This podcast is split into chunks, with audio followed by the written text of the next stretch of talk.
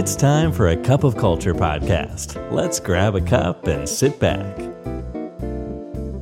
สวัสดีท่านผู้ฟังทุกท่านนะครับ วันนี้เหมือนเช่นเคยนะครับ ชวนมาจิบกาแฟกับ A Cup of Culture นะครับ วันนี้กาแฟแก้วที่ 582 แล้วนะครับ วันนี้ท่านผู้ฟังอยู่กับโยกเจตเพชรกนกพราวครับ เรามาพูดคุยกันถึงเรื่องเบิร์นเอาท์กันหน่อยนะครับ ต้องยอมรับนะครับว่าเป็นปัญหาที่ถูกพูดถึงกันอย่างกว้างขวางเลยนะครับ ยิ่งในสภาพแวดล้อมการทำงาน ที่ต้องอาศัยความรวดเร็วในปัจจุบันเนี่ยนะครับ บ่อยครั้งนะครับที่ตัวพนักงานเองต้องแบกรับความรู้สึกผิดนะครับ แล้วก็ความละอายใจ โดยคิดว่าอาการเนี้ยนะครับเกิดมาจากความล้มเหลวส่วนบุคคล ซึ่งอาการเบิร์นเอาเนี่ยนะครับไม่ได้เป็นเพียงผลจาก energy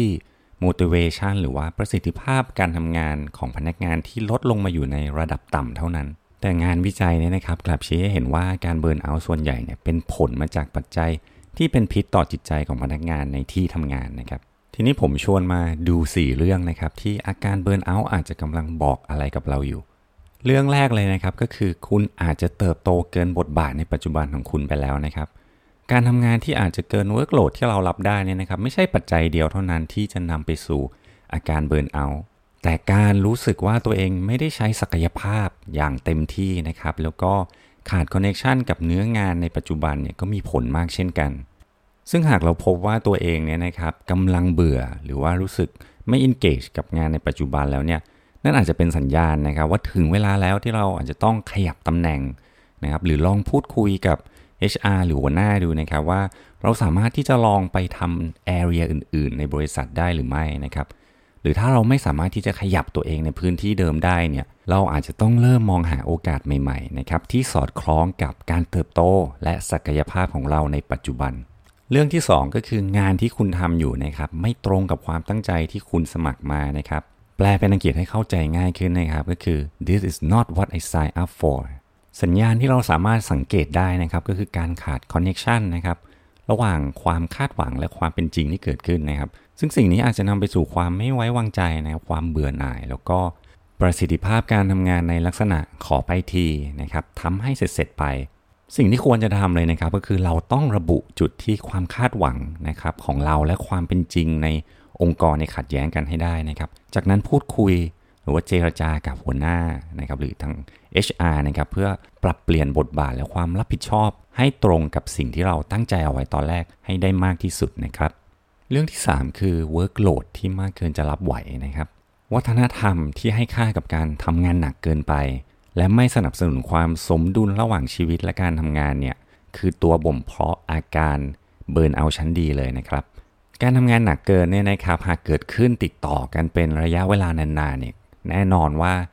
จะส่งผลกับระดับ productivity ของเราที่ลดลงนะครับ สุขภาพก็แย่ลง และปลายทางก็คืออาการ burnout นั่นเอง ดังนั้นบางครั้งนะครับ เราต้องกำหนดขอบเขตตนเองให้ชัดเจนนะครับ เอาชนะความอยากที่จะทำงานเกิน limit ตัวเองบ้างนะครับ เพื่อหาความสมดุลระหว่างงานและ well-being ของตัวเอง การได้พักผ่อนได้ฟื้นพลังตัวเองนะครับ ตัดขาดจากการทำงานบ้าง กลับไปเชื่อมโยงกับกิจกรรมส่วนตัวที่เราชอบนะครับกับครอบครัวกับเพื่อนๆเนี่ยเป็นสิ่งจำเป็นนะครับ เพื่อที่จะขัดขวางวงจร ความเครียดที่จะสะสมจนเกิดเป็นอาการเบิร์นเอาได้ และสุดท้ายข้อ4นะครับสิ่งที่เราเป็นตัวตนที่เราเป็นเนี่ยไม่สอดคล้องกับค่านิยมหรือวัฒนธรรมองค์กรครับ เมื่อวัฒนธรรมในที่ทำงานของเราเนี่ยนะครับไม่สอดคล้องกับค่านิยมของเราหรือว่าสิ่งที่เราให้คุณค่าเนี่ยความเครียดแล้วก็ความวุ่นวายจากภายในใจเราเนี่ยนะครับก็จะเกิดขึ้นอย่างหลีกเลี่ยงไม่ได้เลย ยิ่งเราปล่อยให้ความขัดแย้งภายในใจที่เราเผชิญอยู่เกิดขึ้นนะครับ ก็จะยิ่งกัดกินตัวเองจน สุดท้ายก็จะกลายเป็นอาการเบิร์นเอานั่นเองนะครับ ดังนั้นเนี่ยเราควรจะจัดการกับเรื่องนี้ตั้งแต่เนิ่นๆเลยนะครับ หากเป็นไปได้นะครับ หาลือกับหัวหน้าหรือว่า HR นะครับเพื่อหาแนวทางแก้ไขนะครับ แต่ถ้าเราไม่สามารถทำอะไรได้เลยเนี่ยนะครับ ก็ควรพิจารณานะครับ หาองค์กรที่ค่านิยมมีบางอย่างที่ตรงกับสิ่งที่เราให้คุณค่านะครับ ต้องเรียนตามตรงนะครับว่า ต้องเรียนตามตรงนะครับว่าค่านิยมหรือสิ่งที่บุคคลหรือองค์กรยึดถือเป็น